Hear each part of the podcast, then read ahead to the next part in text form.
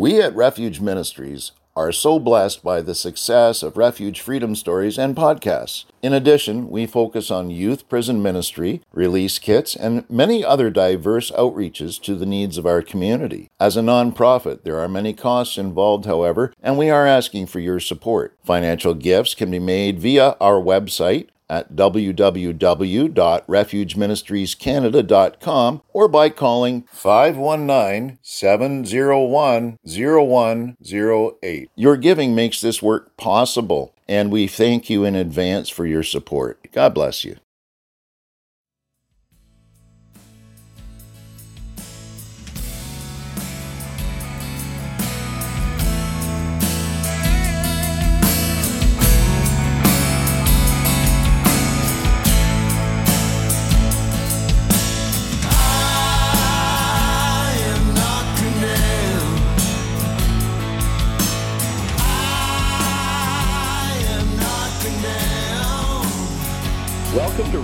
Freedom Stories, brought to you by Refuge Ministries Canada. For the next half hour, your hearts will be filled with hope as you hear real life stories from individuals that have been changed by the power of God. Enjoy the show. Hi, welcome to Refuge Freedom Stories. I'm your guest host, Johnny T, and my guest is Joshua Johnson. He spent seven years in the Middle East and Asia, catalyzing movements to Jesus. He saw many people with Muslim backgrounds get baptized, say yes to following Jesus, and start simply reproducing Jesus communities amidst their own cultures. He's now the executive director of All Nations Kansas City, a missions training and sending organization that is overseeing work in 25 countries. He's also a core team member of 5Q, an organization that unlocks and releases the potential of the fivefold ministry in the body of Christ. How are you doing tonight, Joshua? Doing great. Thanks for having me, Johnny. It's awesome for you to be here obviously those things just don't happen overnight. So no. tell me about your journey to God and what led you into those parts of the body of Christ. Yeah, well, you know, when I was very young, I grew up in a Christian home. My parents followed Jesus. My dad found Jesus when he was about 21, about the same time my grandpa did. And I came around about five years later. But when I was three years old or so, I remember one of my very first memories ever is saying yes to Jesus, sitting in front of the fire with my green blanket, talking to my parents, asking them about Jesus. And as they described him, I said I wanted to follow him. So I started at a young age, but mm-hmm. it took me a long time to figure out what does it actually look like Jesus and to be in, in a relationship with him. So as I continued on my journey, I remember my freshman year in college, I went to university to become a pastor and I didn't know that this was not the direction that God wanted me in. As somebody that grew up with him, as somebody that said yes to Jesus at an early age, I wanted to serve him. I wanted to figure out what does that look like. But the only thing that I saw around me when I was looking to figure out what does it look like to go into full-time ministry was to become a pastor of a local church. And so I went my freshman year in college to become a pastor. And I realized quickly that I'm not built to be a shepherd. That's not who I am. That's not how God made me. That's not what he designed me for. And so it took me about 10 years or so to find my purpose. And I floundered a lot in my 20s. I was really a guy that just sat around, let Jesus happen to me. I would go and, you know, I coached college basketball. I did a whole bunch of different things. I worked for a golf course, I was in the sports arena for a long time. And I always viewed the people around me as my disciples. And I was looking to God and saying, hey, look uh, at how great I am. And, you know, I'm making disciples for you. Aren't I great, God? And that didn't work whatsoever my big turning point came. I was living in South Korea. I was teaching English. I was working for this church. And it felt like for 10 years, I was running from what God had for me. I was hmm. trying to do ministry on my own terms. I was trying to be who I thought God wanted me to be. And I just remember just falling to my knees in my little room in Korea. And if you know Korea, there's always small, tiny rooms. And so I was I living in this small, tiny room. I fell on my knees. I started crying and weeping. And I said, God, okay, you could do whatever you want with my life my life is completely yours. And that's when things really started to change. When I truly made God Lord of my life, not just, hey, I know you as an intellectual way, or I know who you were in the past, but I know you intimately now. You are Lord of my life, and I will follow you wherever you lead me. Knowing what it is that God wants you to do in your life is so critically important, and it's not always easy to figure that out. The Bible says the gifts and callings of God are without repentance. So God has a calling on everybody's life, you know, to work in the body of Christ, but to really figure out what that is can be challenging. Yeah. And it was challenging for me, but I know that everybody has a gift and everybody has a part to play in the body, right? It's not mm-hmm. just for the elite few. It's not just for the leaders. It's not just for the paid minister. It's for every single person that's claims the Lord as their Savior, as saying, Jesus, you are mine. He's saying, I'm giving you something. I'm giving you a grace and a gift to play within the body of Christ. And so to find mine, it took me a long time. You know, I was a coach, I was a teacher, and I really loved travel to do different things, to see the world. And so when I fell on my knees at that time and saying, God, lead me, the first thing that happened was that he started to break my heart for Arab Muslims. Mm-hmm. And that was strange because I was in South Korea and there are no Arab Muslims in South Korea. There's nobody there. And so I'm just working through this and figuring out what is this lord why are you bringing these people to mind and you know i was reading different books i was you know everything that i read it just was about arab muslims and about six months after that i was on eHarmony, and I saw this profile this very cute girl, and I emailed her and said, Hey, what's up? And she emailed back and she said, Hey, just to let you know, I want to live and I want to work in the Middle East. And if you're not up for that, we don't have to talk. And so I had to figure out do I want to talk to this girl and say yes to what God had put on my heart as mm-hmm. Arab Muslims, even just, you know, thinking about the prospect of going overseas and living in the Middle East I had to say yes to just to talk to this girl. And so I ended up, it took me about a week to figure that out, a week to say yes to what God has been speaking to me. And I emailed her back, and eventually she turned into my wife. And on our one year anniversary, we flew to the Middle East and started working with Syrian refugees it was really at a place where I just wanted to say yes to God. And the direction of my life transformed drastically the moment I said yes whatever you want, God, wherever you want to lead me, I will go and I will follow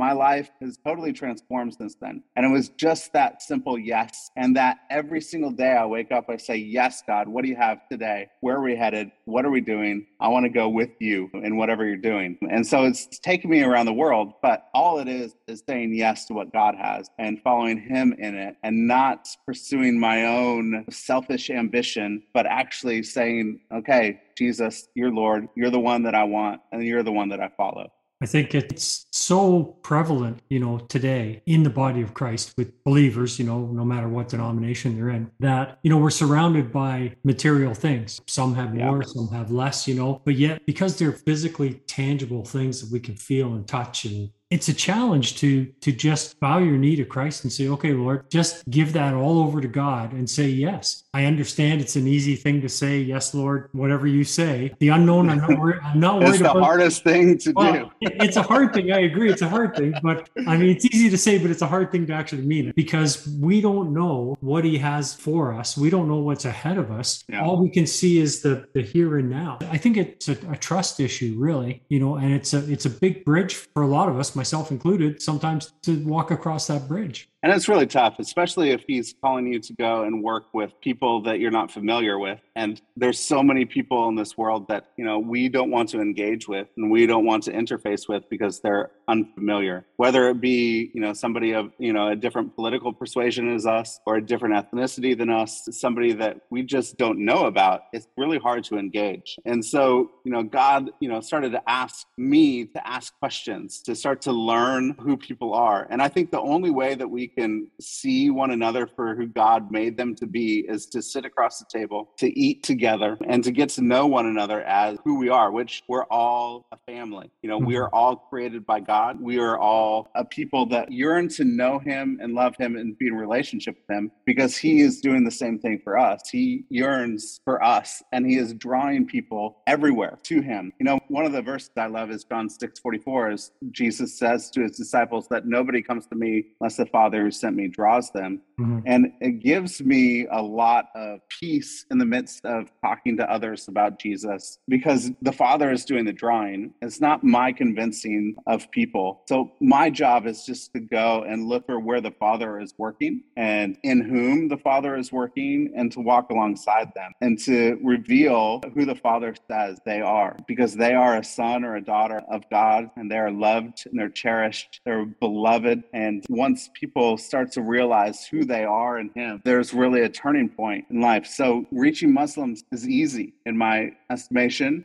because I'm not trying to convince them of a doctrine or a theology. I'm trying to convince them that Jesus knows them and loves them, wants to live with them, have a relationship with them, and walk with them. So, as a short little example, is you know one of the first refugee families that we encountered. We encountered this woman named Sarah. She was a widow with five children. Came across the border as a refugee, and she didn't have anything. We interacted with her maybe two, three weeks after she got in country. Was given her physical aid as like mattresses and things to sleep on, but we also brought a story of Jesus. And so we probably shared a story of Jesus calming the storm or Psalm 23, which is something that refugees would really mm-hmm. interact with and say, oh, that is good news, right? That in the mm-hmm. midst of the storm, that there's hope in Jesus. He can calm the storm and he is with me in it. And so she loved that story. We came back a week later and she said, you know, I love that Jesus story. I want to know more Jesus stories. I want to know more about Jesus. But first, I want to share with you a dream that I had. And so Sarah was like, you know, in my dream, I was sitting in a circle with my family, and across from me, at first I thought it was my uncle, but then I realized it was Jesus. Mm. And she says, I've been in a church or two in Syria, and I saw Jesus on the Christian TV station. He had this long hair, he had this beard, beautiful eyes, and she said he was holding his side. She didn't know why he was holding his side, but she said he looked me in the eyes and said, I want what is rightfully mine. And Sarah looked at us and said, What do you think that means? I want what is rightfully mine.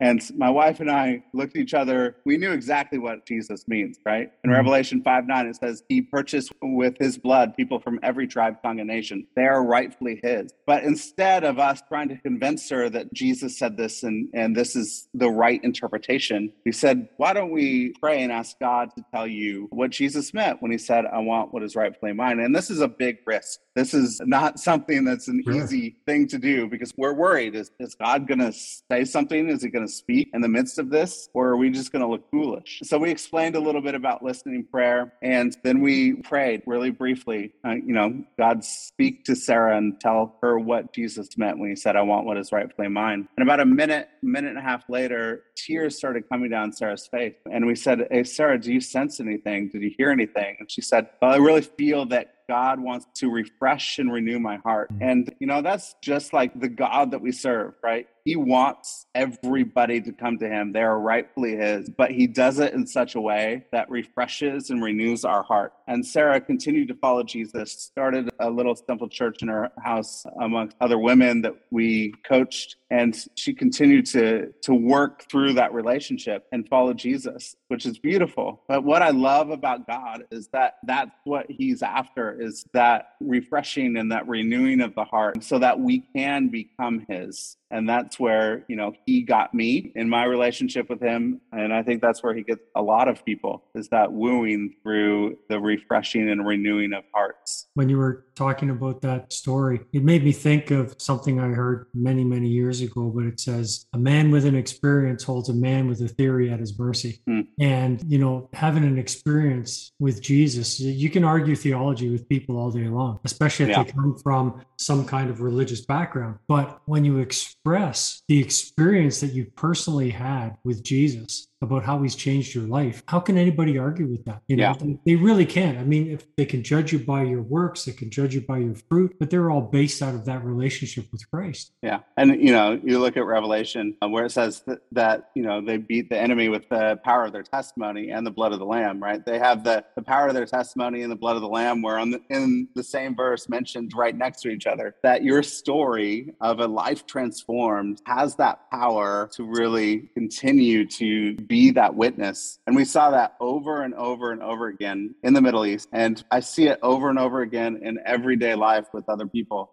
my life is totally different because of the transformation that happened because of my experience you know oftentimes you know when we're thinking about talking to people about jesus what happens we talk about how great he is. We say all the nice things about Jesus, all the great things about Jesus. Mm-hmm. And then metaphorically, we put Jesus back in our pocket and we never offer an experience of Jesus for people. And so let's offer that experience to say, I had this experience. Would you like to experience Jesus? Mm-hmm. Instead of trying to convince somebody of who Jesus was. Was he real? Can he move? Like, what are the theological tenets of what we do? All those things will come in time. But when we first encounter him, it's through all sorts of different supernatural encounters that we should embrace and say, okay, we'll go for it. And then all that other discipleship, sanctification, all this stuff is going to come in its time because it's a long journey in our life with Christ. It's not just that first testimony and transformation that you have, it's actually a, a lifelong walk and journey with Him that sees the biggest transformation. And so we have to help people walk that long journey and that long road of discipleship and sanctification towards Him. Yeah, I know I've heard many times over the years, oh, well, that person over there, they call themselves a Christian, but you know, I see them doing this or I see them doing that or whatever. And I've said a couple of times, well, you can't clean a fish until you catch it. Yeah. You know, so I mean, it's yep. it, it is a lifelong journey, you know, yep. and we all we all go through valleys and we all go over mountains and things like that. And I exactly. think that we just need to just be honest with God every day and just build on that relationship and say, Lord, I'm struggling with this, or thanks for helping me with that. Just like I'm talking to you, that change of just not trying to pray religious prayers, but just mm-hmm. trying to sit with God in the morning. Sometimes it's a few minutes, sometimes it's an hour, whatever it might be, and just have a conversation with Him and just say, okay, yeah. Lord, help me today to, to, be more like you. Help me to be your vessel. Help me to, you know, live for you. All those kind of yeah. things. And I think that is not only life changing for us, but it's life changing for those around us because then they can truly see the fruit of the Spirit in our lives. Yeah, and that fruit of the spirit is so key and crucial. And that growing up into the fruit of the spirit, I think one of the things that you you know you said is changing that prayers from religious prayers to sitting. I think one of the things we don't do very well in prayer is to listen.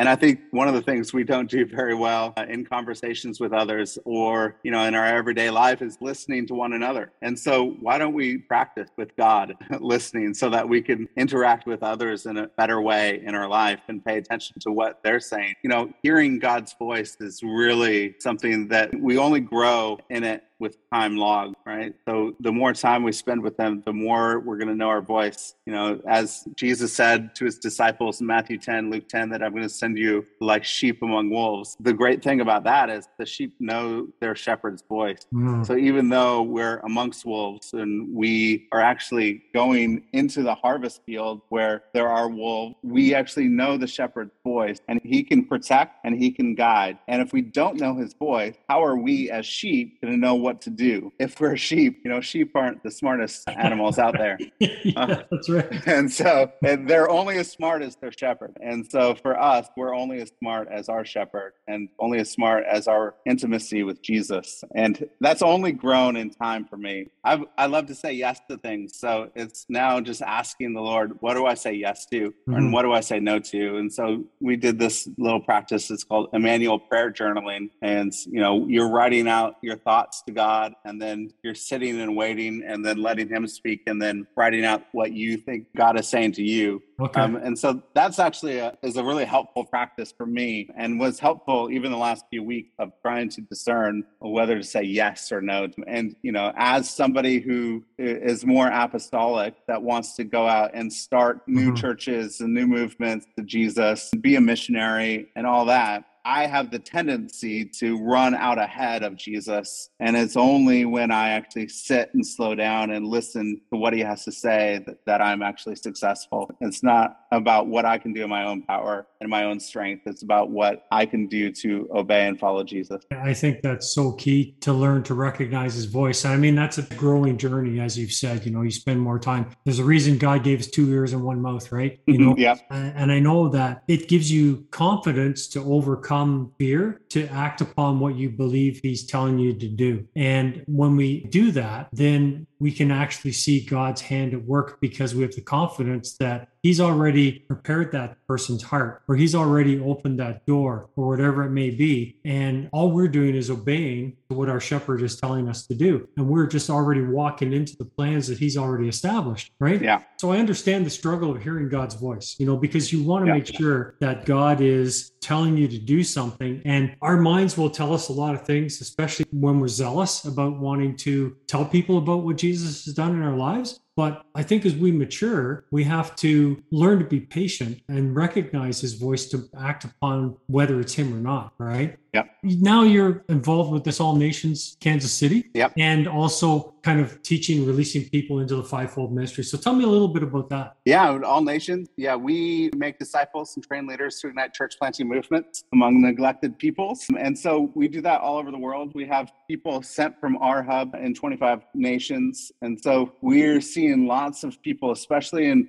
people in places where Jesus is not yet known, Hmm. some of the hardest places on earth, to find people that are open and hungry for the gospel that then would spread along relational and family lines. And so we have seen that, and that's fun. And so we have a lot of training, disciple making. If you want to become a missionary, you know, we have missionary training. We send missionaries around the world, and that's really good. And that's been, you know, just a fun thing. And, you know, it's different coming from the field, being on the front lines, actually doing it yourself, and then coming back and training and equipping others to do it. But I find a lot of life in it, you know. And, you know, I'm in this organization called 5Q at 5Q collective.com. Yeah, we're looking at Ephesians 4 and the Ephesians 4 uh, giftings as apostle, prophet, evangelist, shepherd, and teacher as gifts for all people. In verse 7 there in Ephesians 4, it says, To each one of us, grace was given. There was a gift that Jesus gave to the body of Christ so that we could actually look like him to the world and grow up into him. And so we say, you know, people if you're a more mature teacher, one of your callings is to equip others to teach well. And so we're called to take what has been given and then pass it along to others in our giftings. And we don't actually see the fullness and the wholeness, uh, what church is supposed to be and what the body of Christ is supposed to be if we don't have each one of us. If we only have teaching, we're siloed and we're missing some aspects. And so we help teach others to be able to do that and do that well. And that's been a blast for me. So I'm doing some work inside the church, trying to revitalize core, and then outside of the church where Jesus is not yet known, trying to see churches and disciples established so that ultimately the goal is to see Jesus worshiped among all the peoples of the earth. And so we want to see him lifted up and him get the glory in everything that we do. Absolutely. So both of those things, are they just local training centers or are they online as well? We have a lot of online training at allnations.us. And then at 5Q Collective, we have mostly online cohort at the moment, leadership cohort. So you can go, we have webinars and cohort on there that you can go through. I have a podcast as well, and I've been interviewing a lot of leaders and talking a lot about shifting culture. What does it look like? My, the podcast name is Shifting Culture. It's really what does it look like with APEST leadership, Ephesians 4 type leadership, and what does it look like to go into new cultures and different cultures, share the gospel, and spread the love of Jesus where he's not yet known? That's awesome. Very cool. Okay, so you get an opportunity to leave our audience with one thought about God. What would that be? He is a good shepherd. So hear from Jesus and do what he says. And that's all you need. And that's all you need. If you could do that, we could change the world. Amen. Amen. Well, it's been a pleasure having you on our show today. And uh, thank you so much for joining us. And I encourage anybody that's listening to check out Joshua's podcast and the two websites for All Nations and for 5Q. God bless you, Joshua. Thanks for being here. Thanks a lot, Johnny. It was great to be here. I had a good time.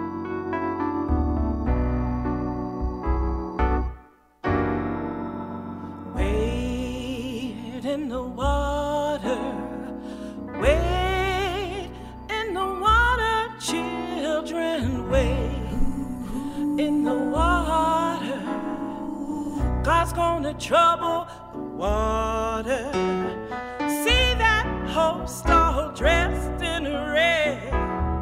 God's gonna trouble the water. Looks like the children that Moses led. God's gonna trouble the water.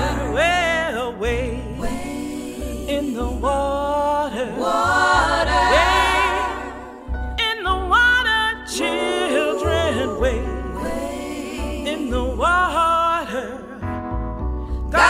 Trouble the water. See that host all dressed in white. God's gonna trouble the water. Well, it looks like the children of the Israelites. God's gonna trouble the water.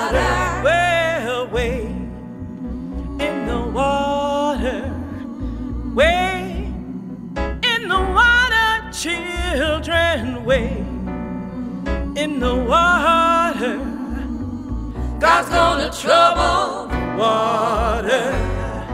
Wade in the water. Wade in the water, children. Wade in the water. God's gonna trouble water.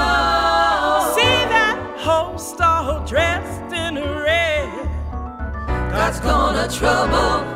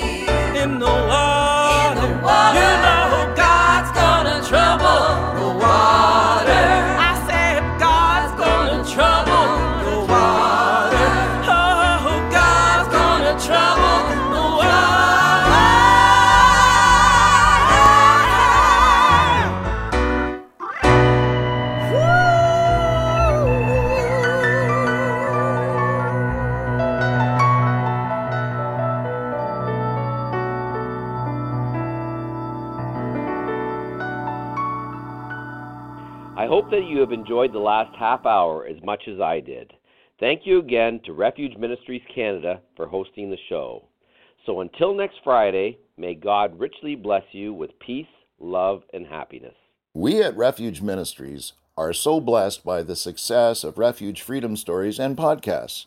In addition, we focus on youth prison ministry, release kits, and many other diverse outreaches to the needs of our community. As a nonprofit, there are many costs involved, however, and we are asking for your support. Financial gifts can be made via our website at www.refugeministriescanada.com or by calling 519 701 0108. Your giving makes this work possible, and we thank you in advance for your support. That's 519 701 0108. God bless you.